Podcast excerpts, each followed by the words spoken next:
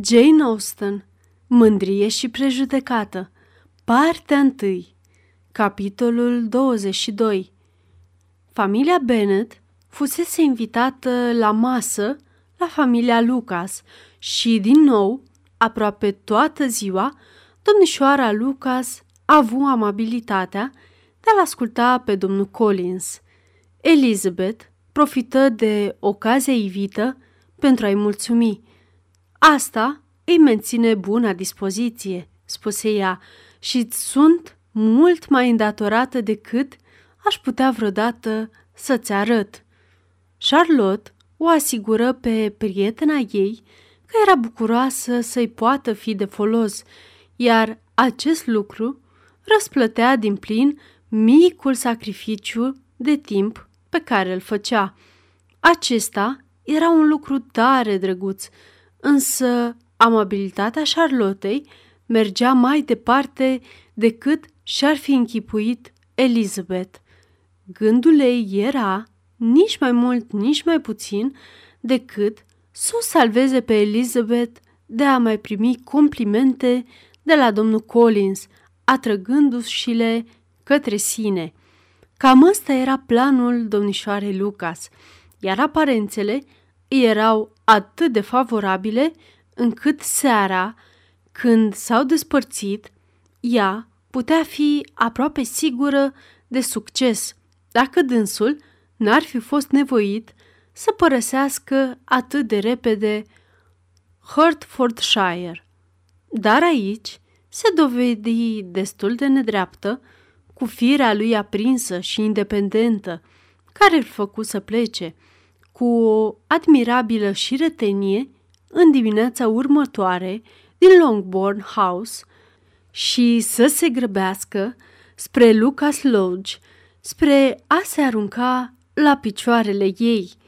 El se temea să nu fie observat de verișoarele sale, având convingerea că, dacă l-ar fi văzut plecând, nu s-ar fi putut să nu-și închipuie motivul și n-ar fi vrut să se știe de încercarea sa până ce n-ar fi repurtat succesul scontat. Deși sigur pe sine și nu fără un motiv temeinic, de vreme ce fusese încurajat de atitudinea Charlottei, avea oarecare rețineri datorate aventurii de miercuri. Felul în care fu primit se dovedi unul încântător. Domnișoara Lucas îl zări de la o fereastră, apropiindu-se de casa lor și porni pe îndată să-l întâlnească ca din întâmplare pe o alee, însă n-ar fi îndrăznit să spere că o puteau aștepta acolo atâtea dragoste și elocință. În scurtul timp pe care l-ar fi îngăduit discursurilor lungi ale domnului Collins, totul fu stabilit spre satisfacția amândurora. Și în timp ce intrau în casă, el o rugă cu gravitate să stabilească data la care urma să-l facă cel mai fericit om din lume, cu toate că o asemenea cerere s-ar fi cerut amânată, domnișoara nu simți nevoia de a glumi cu fericirea lui. Prostia ce-i fusese hărăzită de la natură îi lipsea curtea de orice farmec care ar fi putut face o femeie să vrea să continue, dar domnișoara Lucas, care îl accepta din dorința simplă și dezinteresată de a se așeza la casa ei, nu era afectată de graba în care se realiza acest lucru. Sir William și Lady Lucas fură chemați în grabă pentru a-și da consimțământul, lucru pe care îl făcură cu cel mai mare entuziasm. Situația actuală a domnului Collins îl făcea o partidă dezirabilă pentru fica lor, căreia îi puteau lăsa o zestre foarte mică, iar perspectivele averii lui erau, de asemenea, îmbucurătoare. Lady Lucas încercă să calculeze pe dată, cu un interes vădit mai mare decât avusese până atunci, cam câți ani mai avea domnul Bennet de trăit, iar Sir William ajunsese la concluzia că, oricând ar fi intrat domnul Collins în posesia moșiei Longbourn, ar fi potrivit ca el și soția lui să-și facă apariția la Palatul St. James. Pe scurt, întreaga familie se arăta foarte încântată de această situație. Mezinele tregeau speranța că vor ieși în lume cu un an sau doi mai devreme decât ar fi fost posibil în alte circumstanțe, iar băieții s-au simțit ușurați la gândul că Charlotte nu va muri fată bătrână. Charlotte însăși era destul de liniștită, își întinsese scopul și acum avea timp să se gândească la asta.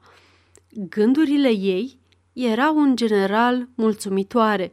Domnul Collins nu era cu siguranță nici inteligent, nici prea agreabil ca prezență.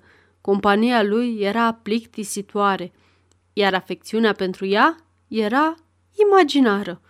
Totuși, urma să fie soț. Fără să se gândească prea mult la bărbați sau la căsnicie, scopul ei fusese întotdeauna să se mărite. Aceasta era singura soluție onorabilă pentru tinerele cu o educație aleasă, dar cu o avere mică și, oricât de nesigură era în privința fericirii, părea totuși calea cea mai plăcută de a fi protejată de lipsuri. Ea obținuse acum acest mijloc de protecție. Ajunsă la vârsta de 27 de ani, fără să fi fost vreodată frumoasă, se simțea acum tare norocoasă. Cel mai dezagreabil lucru din toată întâmplarea aceasta era surpriza pe care urma să o aibă Elizabeth Bennet, a cărei prietenie era mai valoroasă decât a oricărei alte persoane. Probabil că Elizabeth se va mira și o va condamna și, cu toate că hotărârea ei era de neclintit, dezaprobarea prietenei sale ar fi durut-o. Hotărâ așadar să-i dea personal vestea și de aceea îl rugă pe domnul Collins să nu scape nicio vorbă celor din familia Bennet atunci când se va întoarce la Longbourn pentru a lua cina. Promisiunea că va păstra secretul fu luată cu conștiinciozitate, dar nu putea fi ținută prea ușor. Curiozitatea pe care o stârnise absența lui îndelungată ridicase întrebări foarte directe la întoarcerea lui, așa că el a avut nevoie de multă ingeniozitate pentru a evita răspunsul, fiind totodată silit să se abțină, căci își dorea foarte tare să-și facă public marele său succes în dragoste. Cum a doua zi urma să plece mult prea devreme pentru a se putea vedea cu vreunul dintre membrii familiei, ceremonia de rămas bun a avut loc atunci când doamnele se pregăteau de culcare. Doamna Bennet, cu multă politețe și cordialitate, îi spuse cât de fericiți ar fi fost cu toții să-l revadă la Longbourn, atunci când celelalte angajamente iar oferi răgazul de a mai veni în vizită. Scumpa mea doamnă, spuse el, această invitație îmi face o deosebită plăcere, întrucât este tot ce speram să pot primi. Puteți fi sigură că am să profit de ea de îndată ce îmi va sta în putință. Au fost cu toții uimiți, iar domnul Bennet, care nu-și putea dori cu niciun chip o întoarcere atât de grabnică a musafirului, spuse imediat, dar nu există riscul să vă atrageți dezaprobarea lui Lady Catherine, domnul meu. Ar fi mai bine să vă neglijați rudele decât să vă asumați riscul de a o nemulțumi pe protectoarea dumneavoastră. Scumpe domn, replică domnul Collins, vă văd teribil de îndatorat pentru acest sfat prietenesc și puteți fi sigur că n-aș face un asemenea pas fără consimțământul senioriei sale. Niciodată nu puteți fi suficient de precaut. E mai bine să riscați orice decât să-i provocați vreo neplăcere și dacă veți simți vreodată nevoia de a reveni la noi, ceea ce este foarte probabil, e mai bine să stați liniștită acasă și puteți fi convins că noi nu vom considera asta o ofensă.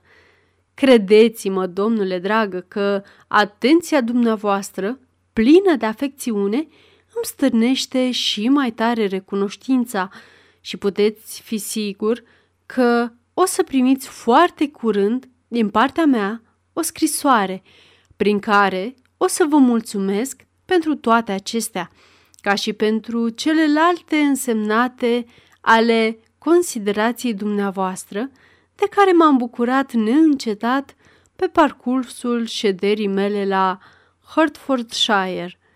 În ceea ce le privește pe frumoasele mele verișoare, deși absența mea s-ar putea să nu fie prea îndelungată pentru a o face necesară, îmi voi lua libertatea de a le ura sănătate și fericire, fără a face o excepție în privința verișoarei Elizabeth. Cu toate politețurile de rigoare, doamnele se retraseră apoi, la fel de surprinse, să afle că dânsul plănuia o revedere în curând. Doamna Bennet dorea să înțeleagă din asta că dânsul intenționa să-i adreseze o cerere în căsătorie uneia dintre fetele mai mici, iar Mary putea fi convinsă să-l accepte. Ea îi prețuia calitățile mai mult decât celelalte fete. Era o anumită profunzime în reacțiile sale, care adesea o impresiona și cu toate că nu era la fel de inteligent ca ea, considera că dacă ar fi fost încurajat să citească și să-și desăvârșească pregătirea, printr-un exemplu ca al ei, ar fi putut deveni o companie plăcută. În dimineața următoare însă, orice speranță de genul acesta fu distrusă. Domnișoara Lucas veni în vizită, puțin după micul dejun și, într-o discuție între patru ochi cu Elizabeth, îi povesti cele petrecute cu o zi înainte.